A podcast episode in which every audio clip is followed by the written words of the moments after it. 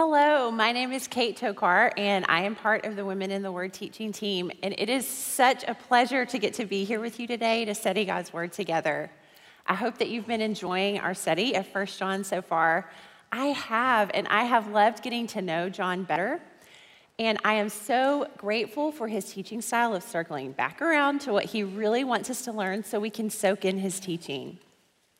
Today, we're going to go a little more in depth on several topics he's already taught on, but he wants to give us further instruction about. So, we're going to learn more about testing teachers for truth, loving God, and loving others. So, go ahead and turn in your Bible to 1 John 4, please. I have a daughter who just turned 16, and for her birthday, I took her to see John Mayer in concert. He is a tremendously talented guitar player, and she appreciates good musicians and she loves his music, so it was perfect that he came to Dallas right around her birthday. So we went to the concert and it was incredible. And um, while I was there, I had this passion sort of revived in me. So, something that most people don't know about me, that, especially that live outside of my house, is I have this crazy desire to be able to play the electric guitar really well. Now, there is no reason I should think that I'm capable of doing this. I've only picked up a guitar five or six times, and every time I quit because it hurts. Those strings dig into your fingers, and my fingers do not do the right thing at all. The other issue is I don't really feel like I have the look of an electric guitar player. However, at this concert, it really sealed the deal for me. I want to be able to play the electric guitar like John Mayer. So, as I was talking to her about this on the way back, home that night, I was thinking about how, in order to get anywhere in the direction of my dream, I have to start somewhere. I have to start practicing. And she reminded me that it takes about 10,000 hours to get really good at something, you know, of practice. So I calculated that, and it is 20 hours a week for nine and a half years, which is completely crazy. But if I never get started, I will never make any progress. I think that we often do this in our walk with God. You know, we have this desire to, and these great visions and these hopes for ourselves, to walk really closely with the Lord. We want to study the Bible, we want to grow closer to Him, and we want to run our race well. However, in order to do those things, we have to have the discipline to daily take, to make the choice to take a step in that direction. So, if I want to grow in my relationship with God, I need to read His Word, to pray, and to let Him change my thinking. If I want to grow more holy, that starts with the little decisions to obey and be honest and faithful in the small things. So, if I want to be able to look back on my life and see that I ran my race well, I need to start now. Similarly, to grow in our love for the Lord and for others, we have to take the daily, small, faithful steps in obedience and fellowship with God. Now, I love reading John's writings because he had such a wonderful knowledge and appreciation of God's love for him, and he knew how to walk closely with the Lord. Since John was one of Jesus' 12 disciples, he followed him closely for three years, learning firsthand from him and about him. John loved Jesus, and he was confident of Jesus' love for him. And he wants us to experience this same closeness that he did. So he has several warnings for us in chapter four that if we will follow, they move us toward knowing God and his lavish love. And I think you'll find this, inter- this intersection of truth and loving God quite interesting. So let's just start with verse one. Beloved, do not believe every spirit, but test the spirits to see whether they are from God, for many false prophets have gone out into the world.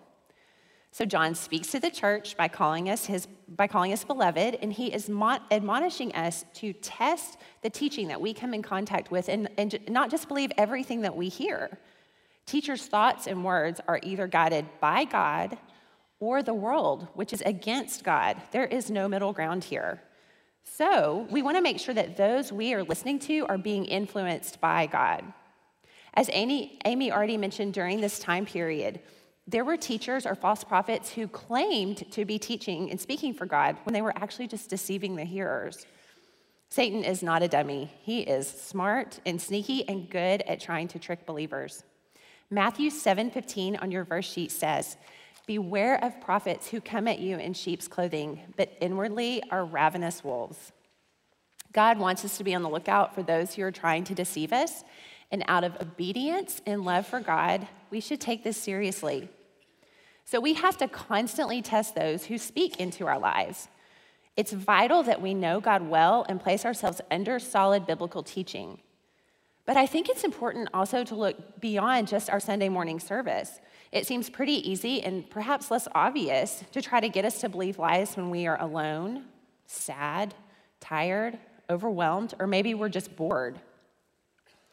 Let's think for a minute what we are exposed to things like books, movies, podcasts, our friends and family advice, social media, and music. I mean, it just, you know, we're exposed to a lot of things. And the world has a privilege of having a great deal of access to our hearts and minds. So we have to be extremely cautious about who we learn from and what is driving those that we listen to. Have you considered who is holding the people accountable that we expose ourselves to? Or who has a say in what they share? I'm referring to books, blogs, music, and social media accounts that claim to be Christian. So we must constantly be on guard about what kind of teachings we are believing and not just assume that someone who claims to be teaching from the Bible is actually a Christian, even when they are funny, attractive, encouraging, or perhaps someone that you relate to. As I was preparing for this teaching, I read some writings and checked an Instagram page of a woman who claims to be a Christian, and I used to follow her. She's the author of books, she has a popular blog and podcast, and a big social media presence. She even goes on tour speaking to thousands of women. In the past few years, she has moved toward openly teaching things that are against what the Bible says, and she still has hundreds of thousands of followers. In fact, what the Bible calls sin, she calls holy. One problem I noticed as I read through her writing and interviews is that she thinks the world needs Jesus to solve their social problems, their now problems. But she, de- she never mentions their eternal salvation, turning from sin, or obedience to God's word. This is a perfect example of what Vanita taught about love without truth. Love void of truth is not really God's love. And ironically, this woman, this is what she says, is part of an effort to help find the truth by sorting out fact from fiction. She says, day by day, it's getting more difficult to sort out what is true and honest and real. It is, even on her social media pages.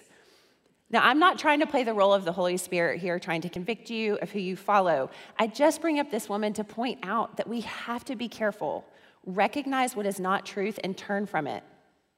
It frightens me for the many who follow her and others offering a twisted version of the Bible, turning it into some kind of nice sounding social justice that will not offend others.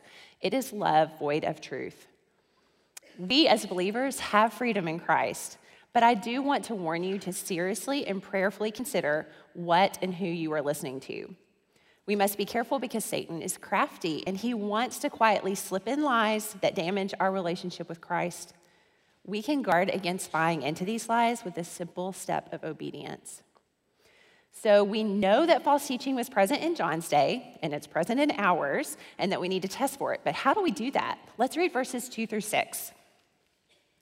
By this you know the Spirit of God. Every spirit that confesses that Jesus Christ has come in the flesh is from God, and every spirit that does not confess Jesus is not from God.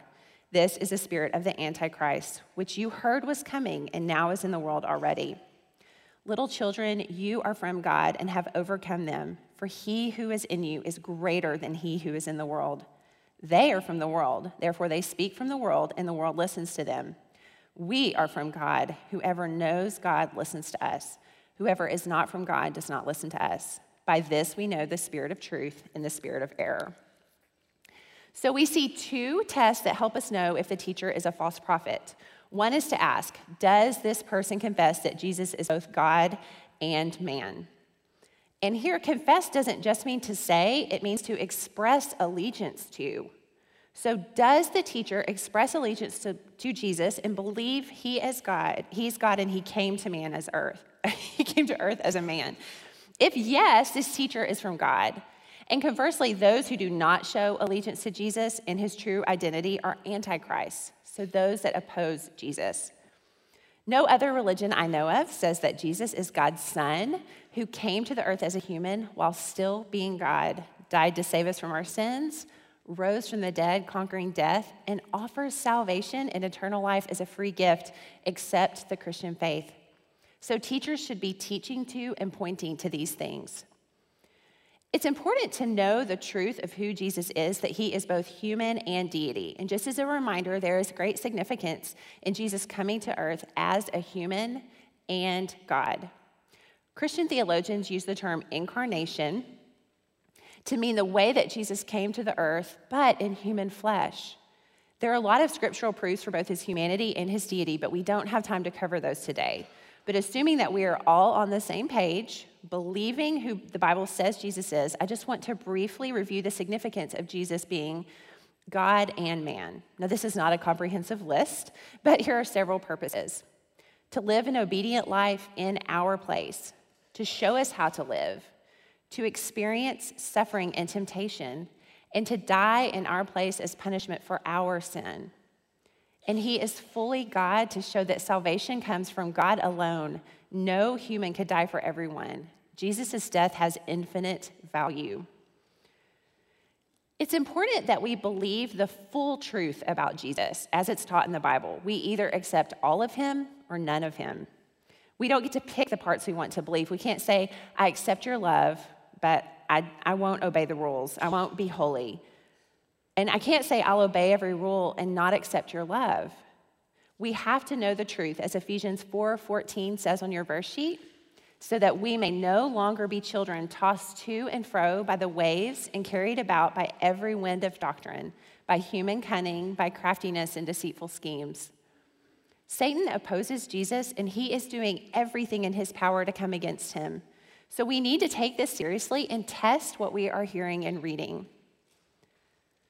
In verse 4, John speaks with confidence and gives encouragement to believers, including us. So we have overcome or have victory over them who are the unbelievers in the world, and we have not turned our backs on God and listened to or followed false prophets.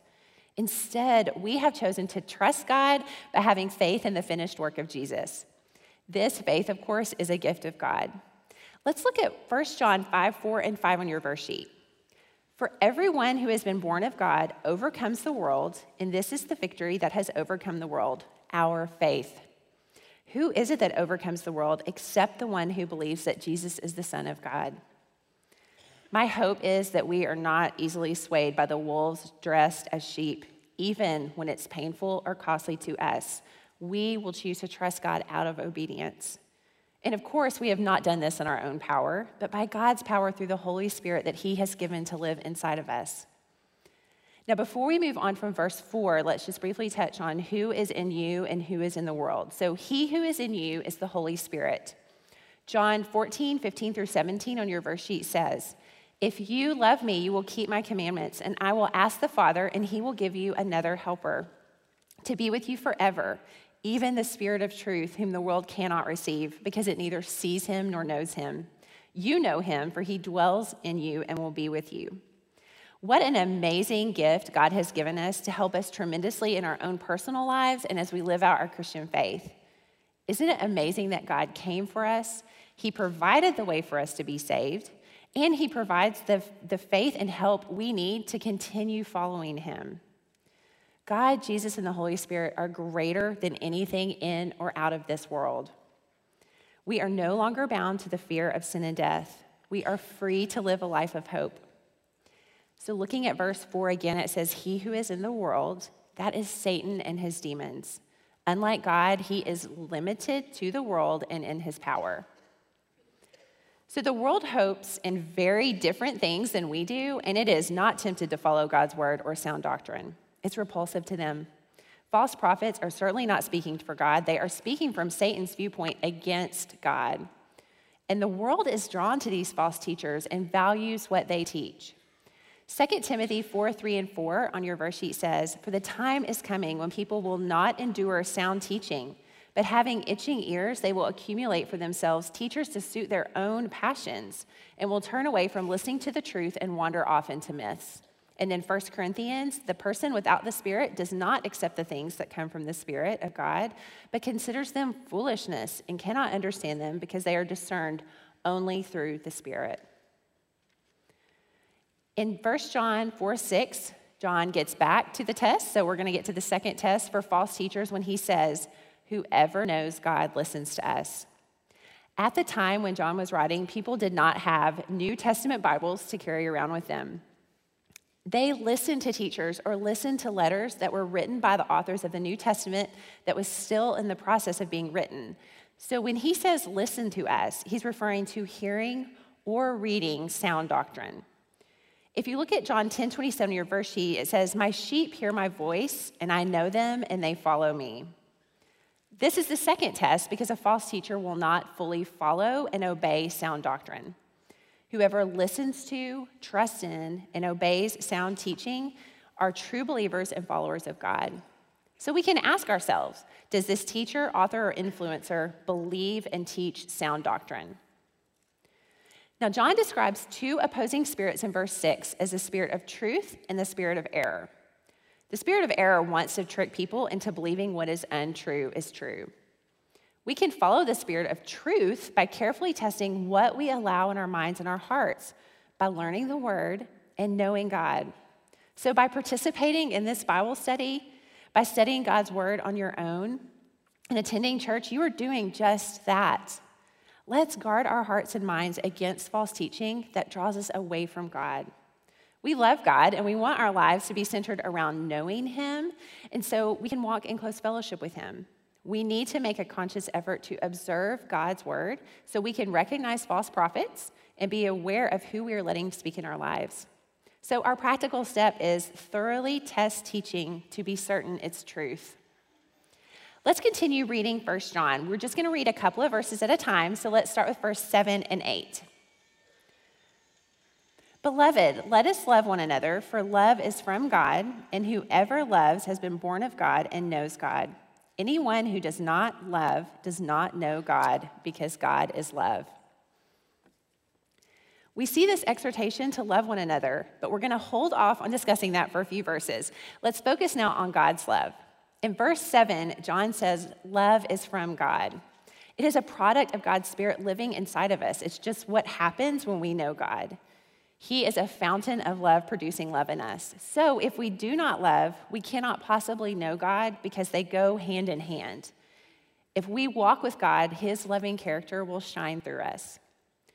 John gives us some very interesting and important insights into God's character. In the book of John, verse 424, we learn that God is spirit. In 1 John 1 5, God is light. And here we read an amazing thing about God that God is love. And just as with God's other attributes, like holiness, He didn't acquire love. He can't love more or less. Love is just part of who God is, and everything He does is driven by love. In Romans 5 5 on your verse sheet, we learn God's love has been poured into our hearts through the Holy Spirit who has given it to us. Don't you just love that? We get an abundance of God's love through the Holy Spirit, and He has a purpose for that love too. And John also points to a couple of amazing proofs of God's love for us in verses 9 and 10. So let's read those together.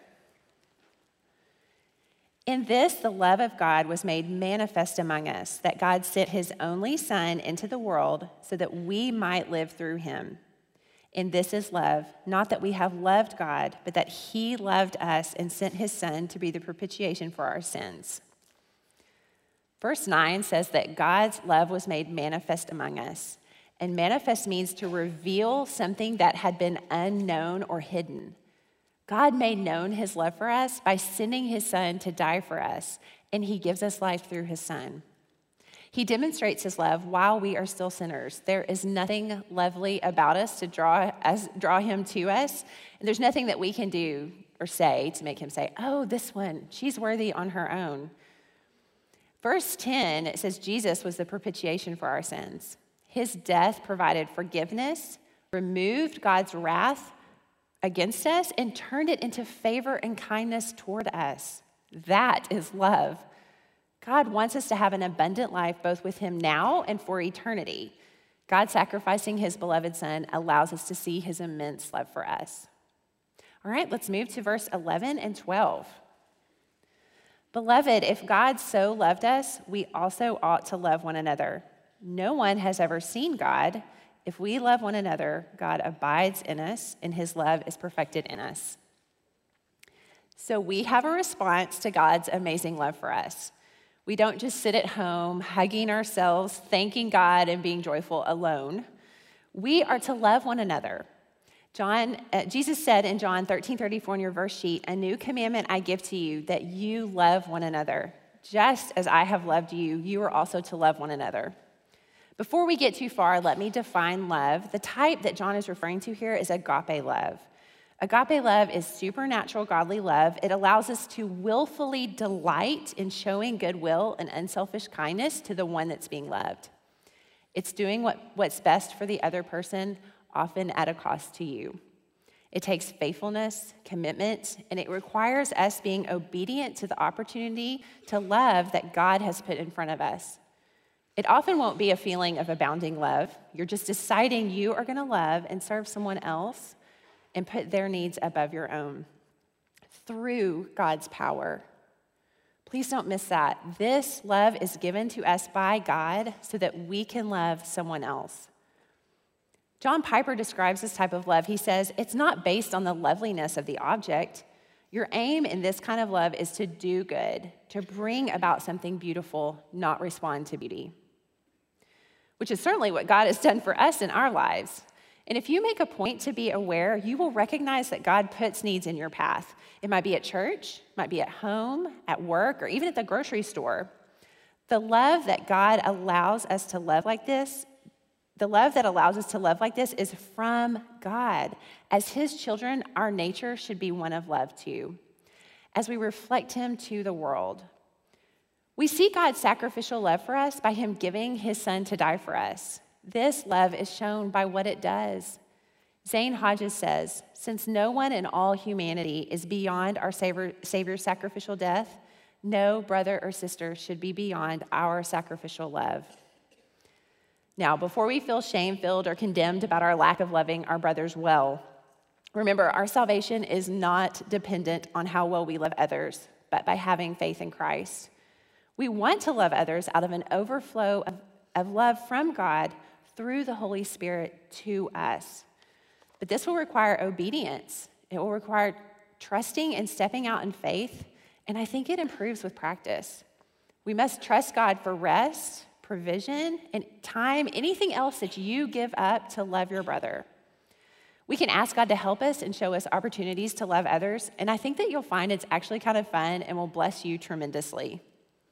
Just a word of caution if you have a spouse, children, parents, friends, or other, other family member living with you or that you care for, they are your brothers that need sacrificial love too.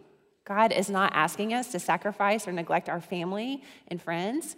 We have to be cautious so that we don't hurt the ones closest to us while seeking to obey God outside of our family. God wants us to love all the brothers in our lives well. So, who is our brother?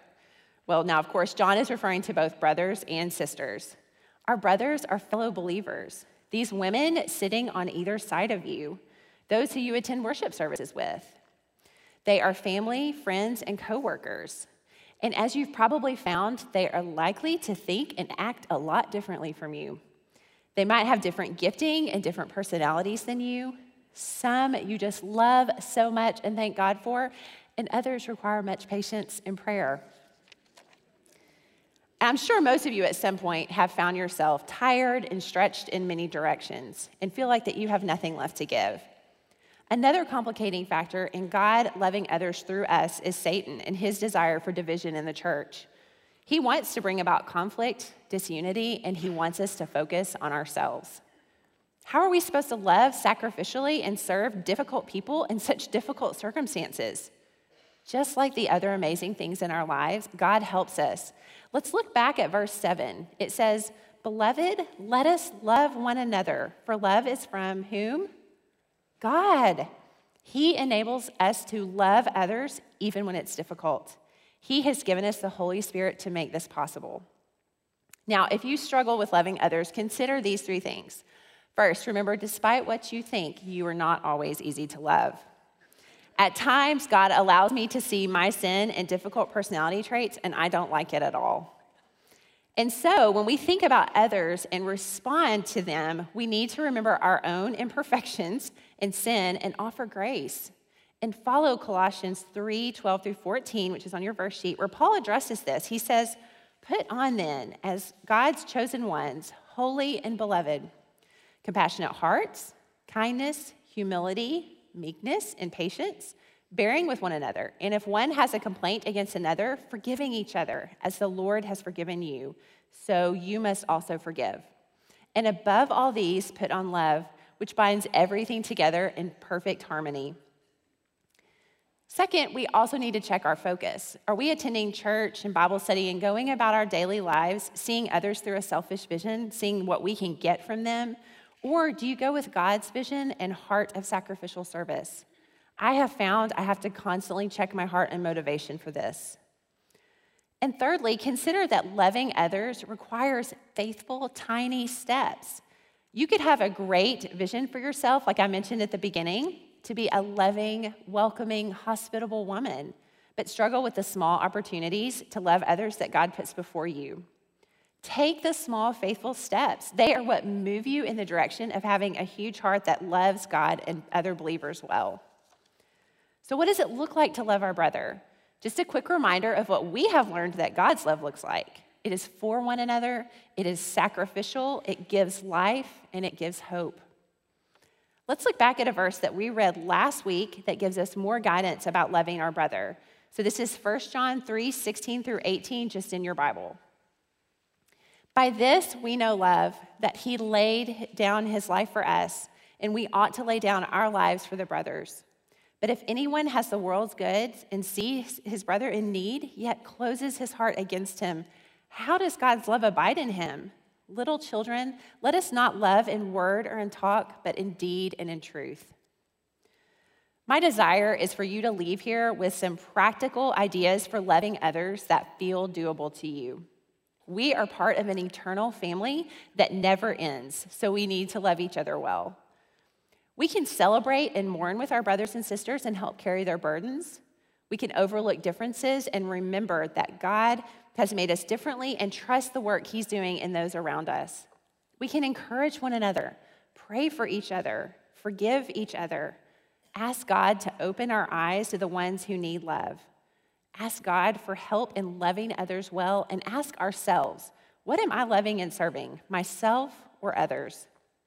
Practically, we can pray, offer a ride, look for someone who is new and looks lonely, and teach your children to do that too.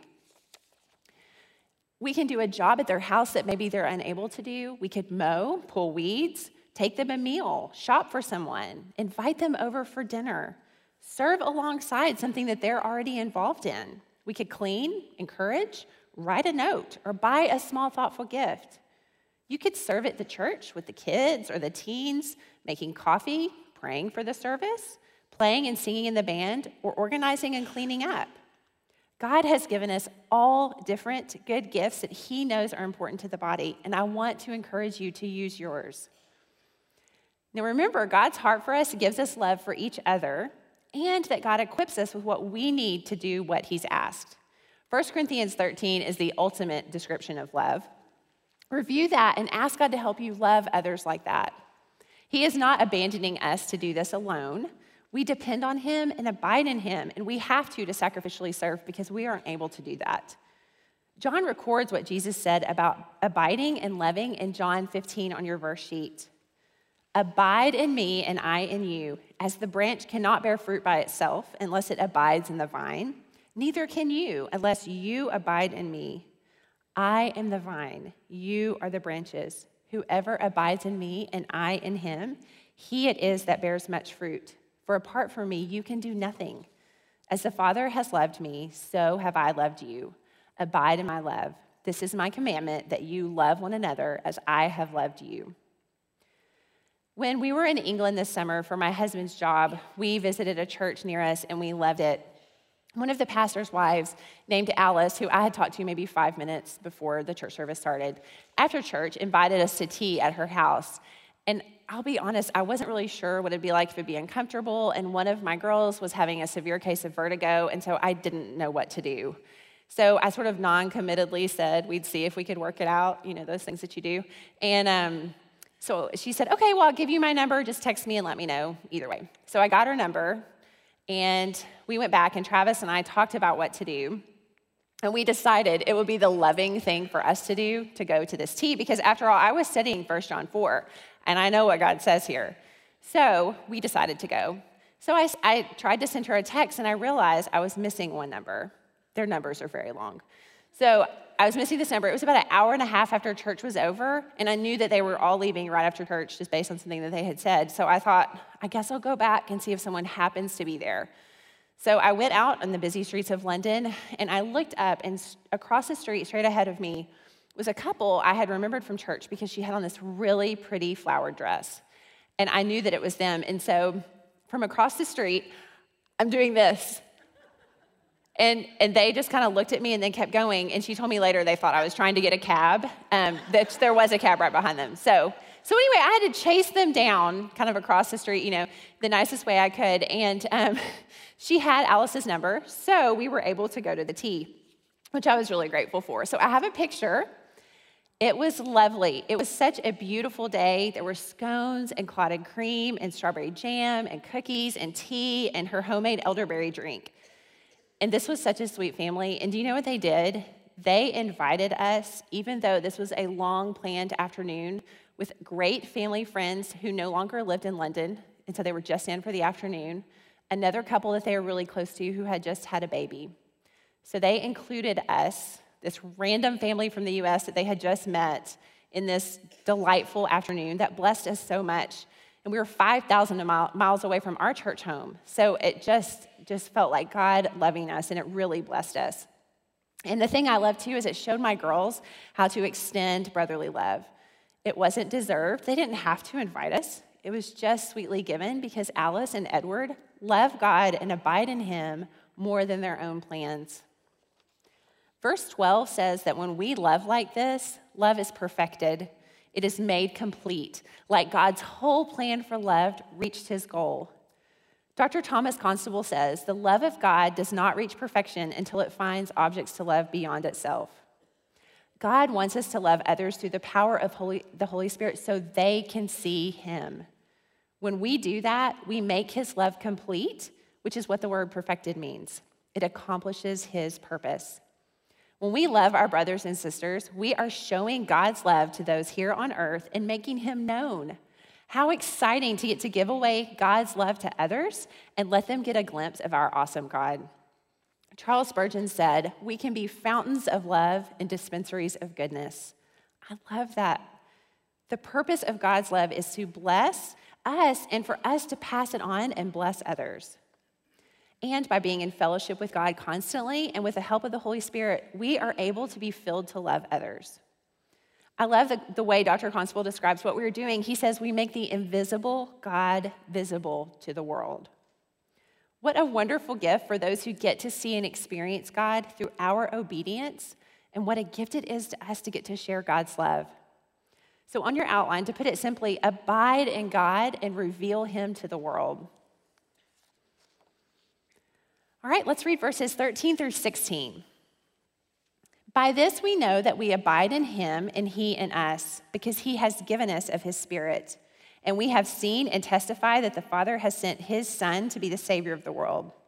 Whoever confesses that Jesus is the Son of God, God abides in him and he in God.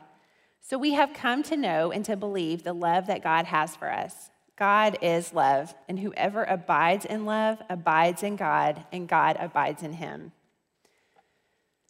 In verses 13 and 14, John again talks about God's two amazing gifts to us the Holy Spirit and Jesus as our Savior. John uses the Holy Spirit as sort of a marker for God abiding in us. In your homework, you looked at Romans 8 16, so let's just take a quick look at that on your verse sheet. The Spirit Himself bears witness with our spirit that we are children of God.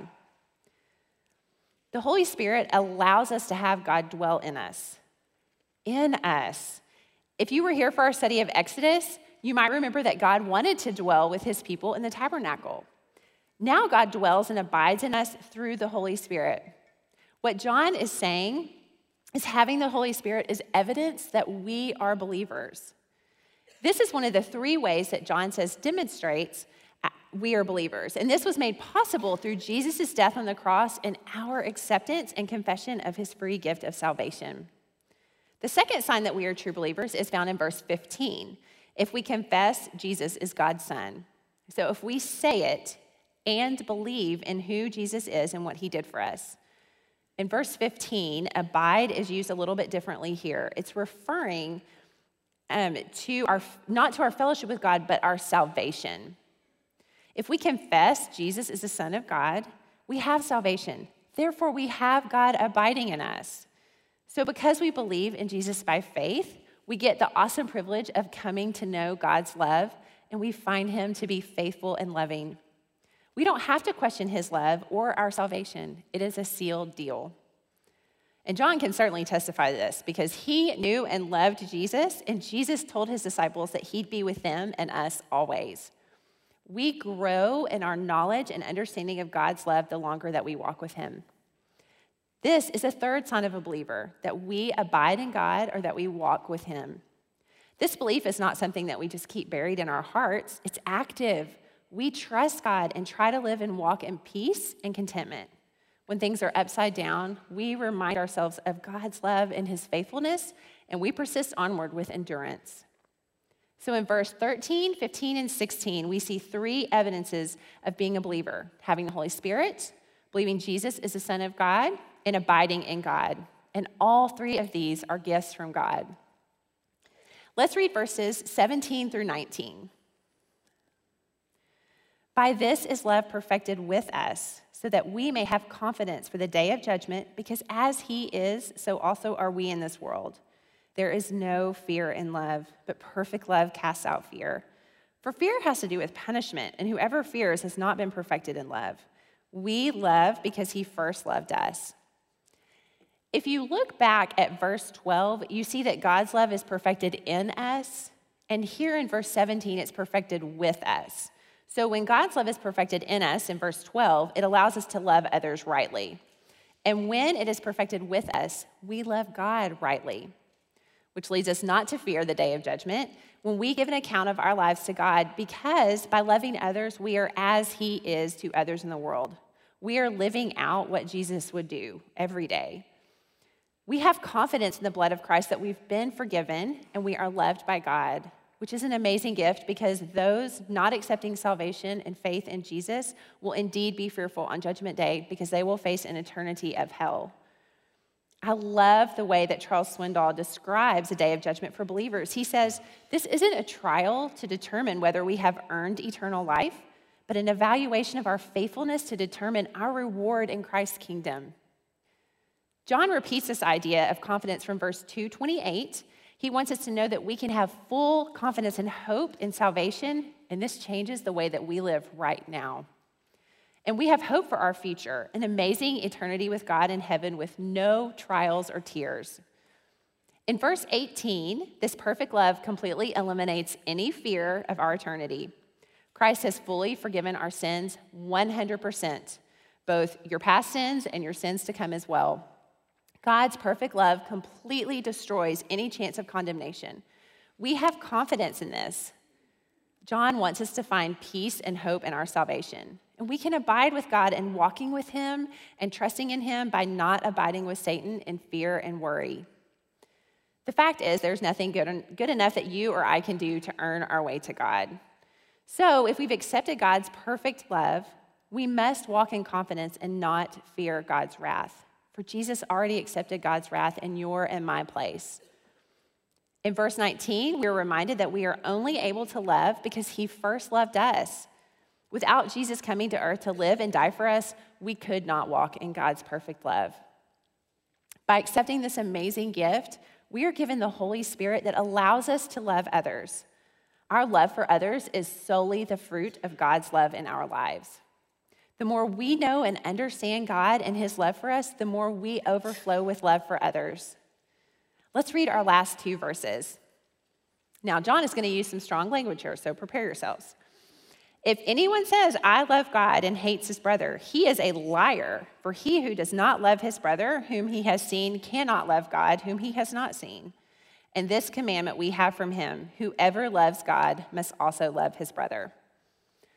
I love John's use of liar here. He's getting right to the point. He walked with Jesus, loved Jesus, and he referred to himself as a disciple that Jesus loved. So if he is secure in anything, it is abiding in God's love. He is so passionate about us understanding this. So here's the deal if God loves us and we have the Holy Spirit, we have love to show and give to others. So if we hate a fellow believer, we cannot be walking with the Lord.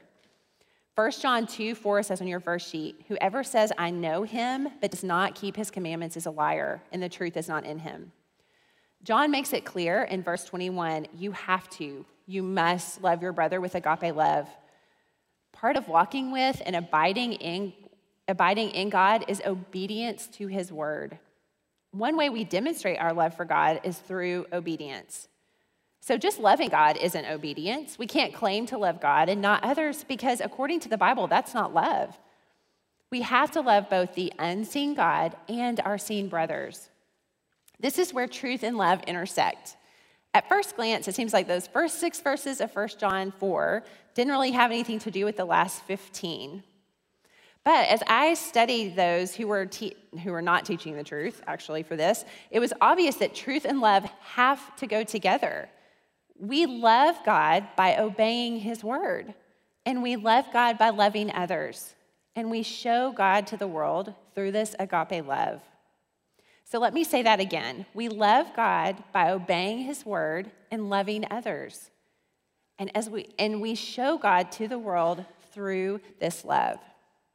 There is nothing more beautiful and fulfilling in walking um, in a loving relationship with God. So don't be swayed by false teaching and guard what you expose yourself to. Spend time in God's word and grow in your knowledge of God. As you obey God's word, you walk in truth. Love your brothers and sisters, trusting God to provide what you need to love them well. Love God by loving others. In doing these things, we are walking in both truth and love. I want to close with a benediction. These verses are from Ephesians and 1st and 2nd Thessalonians. I urge you to walk in a manner worthy of the calling to which you have been called, with all humility and gentleness, with patience, bearing with one another in love, eager to maintain the unity of the Spirit and the bond of peace. May the Lord make you increase and abound in love for one another May our Lord Jesus Christ Himself and God our Father, who loved us and gave us eternal comfort and good hope through grace, comfort your hearts and establish them in every good work and word. Now, to Him who is able to do far more abundantly than all we can ask or imagine, according to His power that is at work within us, to Him be the glory in the church and in Christ Jesus throughout all generations, forever and ever. Let's pray. Lord, thank you for your word and that you want to have a relationship with us. Will you please help us be women who know and love you deeply and love our brothers and sisters well? And please help us to identify teachers in our lives that are not teaching truth and help us move forward today, walking more closely with you. In Jesus' name we pray, amen.